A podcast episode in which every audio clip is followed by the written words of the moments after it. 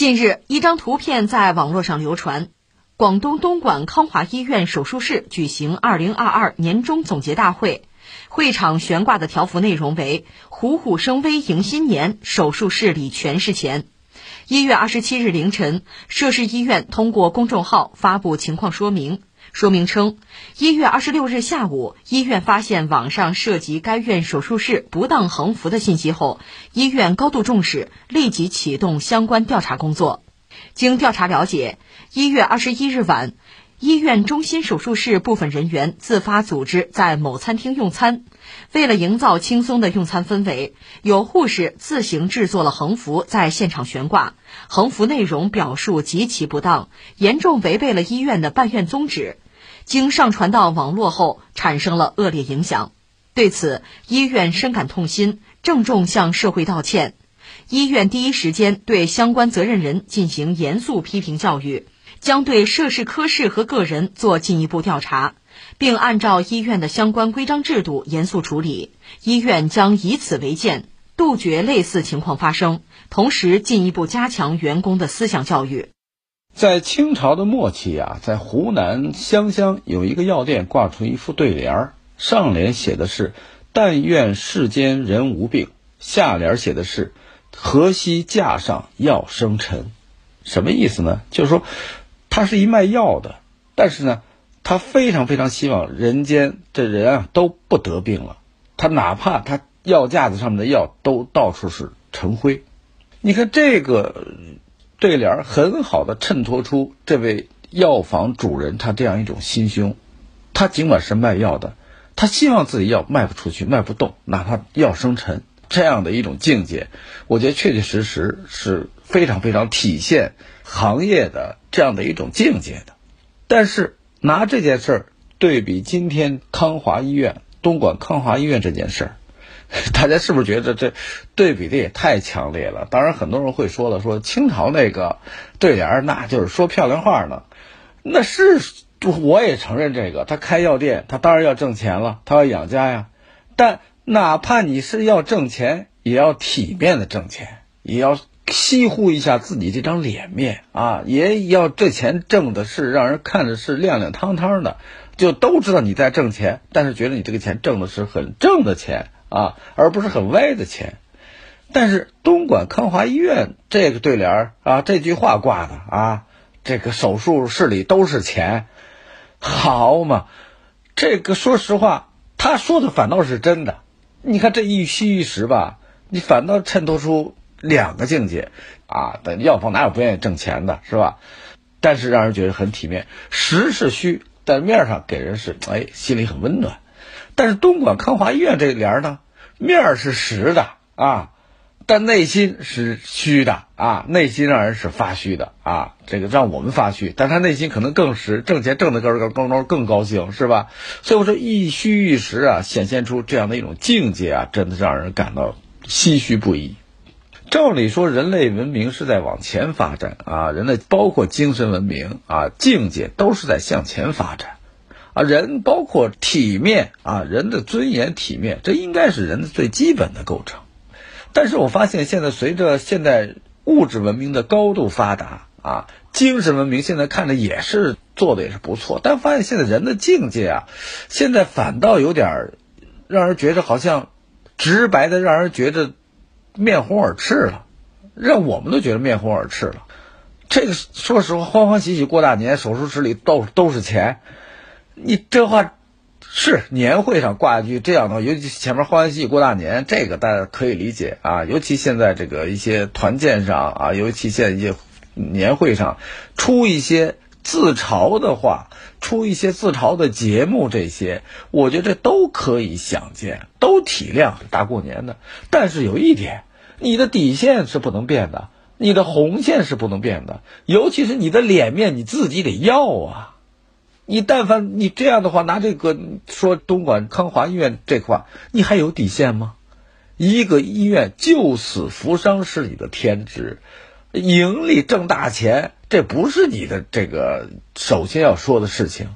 就好像每个人都要穿衣吃饭啊，都要挣钱，但你不能说一些行业尤其是一些具有公益色彩的一些行业，把挣钱放到前面了，这性质就不对了，这就让人觉得你这出了大问题了。联想到现在还有包括医疗界的事情，其实都有这样的问题。咱举个例子，前面说那药店是吧？你现在药店门口过去挂着对联啊，“但愿世上人无病啊”。这个河西架上药生尘，这境界让人看的陡然心里这么亮堂，这么突然一耸啊，觉得真好，是吧？无论对联写的好，还是人的境界，你现在再去药房看看，写的是什么？买十送五啊，买多少药送五十个鸡蛋，好嘛？这是药店还是超市啊？你超市卖的是吃喝用的东西，药店卖的是药。你说让大家没事买十送五，家里堆堆药干嘛呀？谁愿意家里堆堆药？你你这是不是潜台词是盼着大家生病呢？哎呦，赶紧堆点药吧！你们家说不清楚这事儿啊？这家伙大过年谁说的准啊？啊，虎年了，你是不是走背字啊？是不是冲太岁了呀？哎呦，赶紧备点药吧！我买十送五，我好还不行啊？再送五十个鸡蛋，你瞧瞧我。我这药店可以吧？嘿，说实话，现在很多药店里边摆设确实有点像这个超市了。你看货架上之类的摆的，哎呦，真是像超市。你像超市没关系，但是你的心啊，你跟超市必须得掰开瓣儿。你不是超市，你不是卖只吃喝用的东西，您是卖治病的东西。这个时候要首先体现出你的这样一种人文关怀。什么叫人文关怀啊？但愿世上人无病啊，这就人文关怀啊！我卖药的不希望别人得病啊，这是多好的境界！好，你这是卖十送五，然后这个还送鸡蛋，这边好，东莞的医院直接就是手术室里全是钱。您告诉我，这样的一种医疗界的这样的一个状态风气，你让我们这些个普通老百姓看了，内心会怎么想？我们当然会说啊，这个任何商业。那他都有盈利的目的啊！我再次重申啊，那医院啊，你现在说实话，这尤其是民营医院，那他他完全得靠自己这个手段来吃饭啊啊！所以说呢，它有一定的盈利性，并不是不可以啊。也所以说，像这个康华医院啊，东莞康华医院，尽管它也号称是三级甲等医院，三甲医院等于最高医院了啊，但是这医院介绍特逗哎。一般医院介绍都是最重要的啊，心脑血管啊，什么肺部疾病或之类的啊，都是这些。他好，第一个心血管第一项，第二项美容整容好。我说这三甲医院这是好，这是怎么得的？这三甲医院第二项就放这个，这很明显啊。美容整容现在是多挣钱的事儿啊，年轻人现在有事没事去去回家过年先整个容啊，这去个眼袋儿。所以说，你看，他已经不是把治病放在最前面了，把最紧要的、人们最关注的心血管病、脑血管病、肺部疾病，什么这个骨科手术，什么这那的啊，你可以把这些放前面，这是正规医院，对吧？哪有一家正规医院把美容、就把这个整容搁前面呢？啊，你下边是不是该理发了？我说，这哪是医院啊？所以说，我就想说，现在医院这个乱象啊，真的是让人觉得现在。必须到了一应该整治一下的地步了，还是要说这句话：我们认可民营医院可以挣钱，就像很多发达地区，包括咱们国家啊，香港特区，你到那儿看，民营医院非常贵啊。那你李嘉诚他们这些个，尤其这些个富人们啊，还有这些明星们治病，都去这个半山医院，漂亮啊！我去过那医院，很外边咱也不敢进去哈。很多人治个病啊，到里边那花费老子去了啊。那确实有这样医院，但是那就是民营医院，那就是贵。但同时，它的公益性也要得到一定的体现。公益性是什么呀？就是也要讲究一点脸面。也不能对一个医院就对外说我手术室里都是钱，不能说这样的话。等于医者还是应该有一些尊严的。就前面我说的，就康华医院，第二项就是整容，呵 呵对吧？而且现在这个民营医院一说起来振振有声，我投这么多钱，我不得回收吗？你看他把这医院当做生意了，我不反对民营医院，你这把它作为一个项目生意，你那可以这么掌握，但你要知道，你对外是医院。只要是医院，就具有一定的公益性，救人嘛，那当然有公益性了。你能把它做生意吗？啊，前段时间正演一篇叫《误杀》啊，这片子《误杀一》《误杀二》，这现在大家发现没？影视剧有一些很聪明的编剧，他把这个场景放到了海外其他国家，啊，这个说一些事情，比如医院没钱就不做手术，你呀就保守治疗得了啊，做手术二百万得放上，还不算后期费用，钱来了吗？没来不做手术，丝毫不顾医疗这样的一种公益性。我们小时候，我们只有一种医院，就叫人民医院。什么叫人民医院啊？它属于全体人民的，它是国营的，国营的，这国家都是人民的，你医院当然是人民的了。你人民医院给我们治病，你能先说钱的事儿吗？我倒不一定说这医院都得像国外那样的一种免费医疗呢，像印度那样的，好只领两毛三的这个止疼片都没有啊，消炎片。都是最便宜的，那是免费了，但能治什么病啊？